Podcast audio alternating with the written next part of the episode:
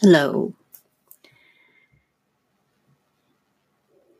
It's Elaine, and I want to start today a little different because this podcast is going to be different. I want to read you a quote from Richard Branson. If you opt for a safe life, you'll never know what it's like to win. To me, a safe life, or what we call staying in your comfort zone, is a long, slow, painful march to the end of your life. There's no excitement. There's no fear, no thrill of the unknown, no deep seated excitement about trying something very different. And for all those who say that everything good that can come to you is outside your comfort zone, I say a great hells yeah. But it's not always easy. And based on a lot of what this podcast has come to be about, it's more about keeping your head above water and putting one foot in front of the other so that you can keep breathing. It's about those those simple moments where you make the choice to go on. But today, we're totally changing it up. Because on the topic of outside your comfort zone, of not living a safe life, is doing the things you've either put off for a long time or doing the things that truly terrify you. And I have to say, what you're going to hear is all of the above for me. Something I put off for decades and decades. And it's something that truly terrifies me. But it's something, if I'm honest, that I've wanted to do since I was a child. And with that in mind, about 18 months ago, I attended a comedy camp at the end of the comedy camp, I got to do six minutes on stage in Ottawa at Yuk Yuk's Comedy Club. It was the most terrifying evening of my life. I was alternately feeling ecstatic and terrified and wanting to vomit and wanting to pass out and wanting to vomit. And I just kept thinking, oh my God, what am I doing? What am I doing here? And yet, I went through with it. I did those six minutes. I got that applause. And I'll say, for those six minutes, I was truly 100% present, alive, and in the moment, every single moment. And that led me to where we are now. Last Saturday evening, I took to the stage for the second time to do stand up comedy at a different club called One Up, and it's the Don't Quit Your Day Job comedy evening. The hosts, uh, Felice Miranda and Ari Black, are really lovely people. and there was a, a full lineup for the evening. I had spoken about this thanks to uh, the world's best comedy coach, Judy Croon, who introduced me to Felice. And just a few short weeks before, I had said yes, I would definitely consider going on stage. And when uh, the week before the 11th of May, that Friday, uh, which was eight days or nine days before, when I got the text stating that uh, they had room for me on the roster, I said yes immediately. And then uh, the nerves started, feeling like I was going to vomit, being terrified, not knowing if I'd pass out. All of those things went through my head. And as another friend, Kathy Donovan always says, I reached in deep and called on courage to get me to go ahead. And that's what this podcast is it's the sound recording of my second time on stage doing stand up comedy. I sincerely hope you enjoy and see that this lighter bit of life is part of it too. And I say, if there's something you can do that gives you joy, that you can hang on to, that you can pull out on those days where you need something to help lift you up, then I say, go for it. Go for it with all the gusto you can muster. Because we're not here for a safe life, are we? Let's get out there because I'd love to hear about you winning too. I hope you enjoy. It's glamour with an L. I like luxury, glamour, and my grandkids. In fact, I love my grandkids so much, I want to see them every day. In photos. Kids are much better behaved in photos.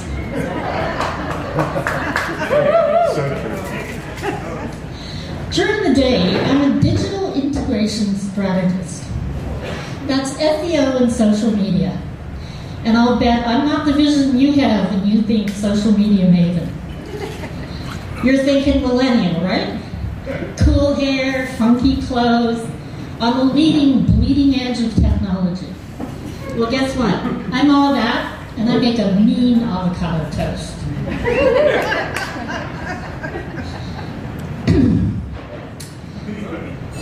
I have to say, most people have cats candles. and dogs for pets. My pet now is peeves. And my pet peeve is stupidity. As I get older, I find it weird that so many really smart people get scammed so easily. I mean, isn't it crazy honestly think Revenue Canada is going to let you pay your bill with iTunes cards? They're out there. and social media has really opened up the world to everybody. Example Nigerian princes. There seem to be an awful lot of Nigerian princes I mean, are there no commoners? No serfs? Who is it that are ruling? Or is that maybe why they have so much time to be sending us email? Something else that's really kind of bizarre online is all these chain letters. Now you get them through Facebook and everywhere else. It's copy and paste, send to 20 of your dearest friends, blah, blah, blah. I have to tell you, this is just a hack attack. You know, it's really hacker's heaven out there. And the more people send these out, oh Lord. Hacker's heaven to me, I picture this big basement. It's full of long, long banks of beanbag chairs, bongs, handheld controllers, and a whole bank flashing numbers and code over and over, just waiting for that next iTunes card. Living in Ottawa can be a little bit difficult late in the fall. You know, it seems to me that there's a syndrome that people come down with. I've given it an acronym because, of course, we're a federal town. And the acronym is D-U-M-B. That's Don't Understand Meteorology Brain. See, every year we get snow and ice and blizzards, and it seems everybody forgets how to drive. It's like go-karts on parade. I think we need a course. Maybe a single class or perhaps a series. You know, module one can be this is snow. Module two is this is ice. And module three is this is snow and ice. And don't drive like an F in Egypt. I'm also a parent. Have to be a grandparent, I guess. We like to have some family fun and, well, wow, kids are so gullible. kids ask so many questions, and that's how they learn. But nobody said you can't have fun with them. So when our kids were little, we used to travel by car a lot. And you know, every highway has those signs, deer crossing. So I told the kids that was a specialized skill. And you had to work really hard to become one of those trainers. Because it took a lot to train those deer to only cross at those signs. There's one time we were going to Montreal, and the kids, for the first time, saw a moose crossing sign. It's like, oh my God, their eyes were like saucers. I said, well, guess what? Those guys, they get paid double. Because moose are really stubborn. I really love animals, including fish. But back in the 90s, we had a pool and a pond that we stocked with five red gold, uh, red orange goldfish. They were just, you know, small fish. For a while. And uh, come fall, my hubby Rumor. decides to put the fish in my pool. Oopsie. My pool. Oopsie. See, hubby doesn't swim. Had to save them. As a matter of fact, my pool is his kryptonite. I can often be heard to say, stop pissing me off or you're going in the pool. Eh, not funny. Come that next spring, thanks to the pungent odor in the yard and the brown sludge that was my pool, I told them it was time for hubby to take a dip. Kids and hubby are running around the pool with skimmer nets, trying desperately to get these little fish. To no avail. I got bored. I calmly walked into the pool shed, mixed up a bucket of chlorine, and then I too walked around the pool, dropping in some chlorine. My son was panicked. All of a sudden, like magic, those little fish start popping up to the top of the pool. And he's running around with his net, catching the fish, running them over to the pond. I didn't have the heart to tell him they were already half dead. So I sent him away for the rest of the day. because I didn't want him to see the bodies. I immediately jumped in the car and went to the nearest pet store. I was going to replace those five fish. And damn my luck. They only had four red fish. But they did have one white one, and he had a little bit of red on the top fin. I figured, oh, what the hell, I need five? Sold. So I took them home, popped them in the pond, forgot about it. Next morning, son comes into the house. Mom, come outside, right now. Said, what is your problem? Come see what you've done. You bleached my fish.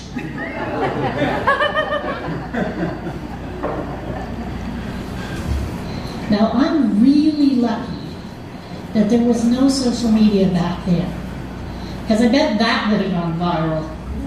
And I'd be the heartless serial goldfish murderer who scarred her kid for life. The good thing that came out of it is now my kids know I'm not joking. Don't piss me off. You're going to swim with the fishes. and by the way, it's over 20 years later, so I haven't told him yet. I am a kind of mean grandma, right?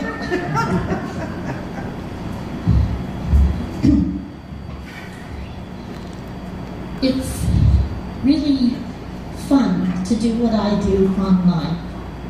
But it's really funny that an awful lot of people who are on social media, desperate to connect with people, are actually painfully antisocial. And not me. I'm happy to connect with people. As a matter of fact, I've already checked you all out. Because it's not just those basement dwelling hackers that know how to use tech.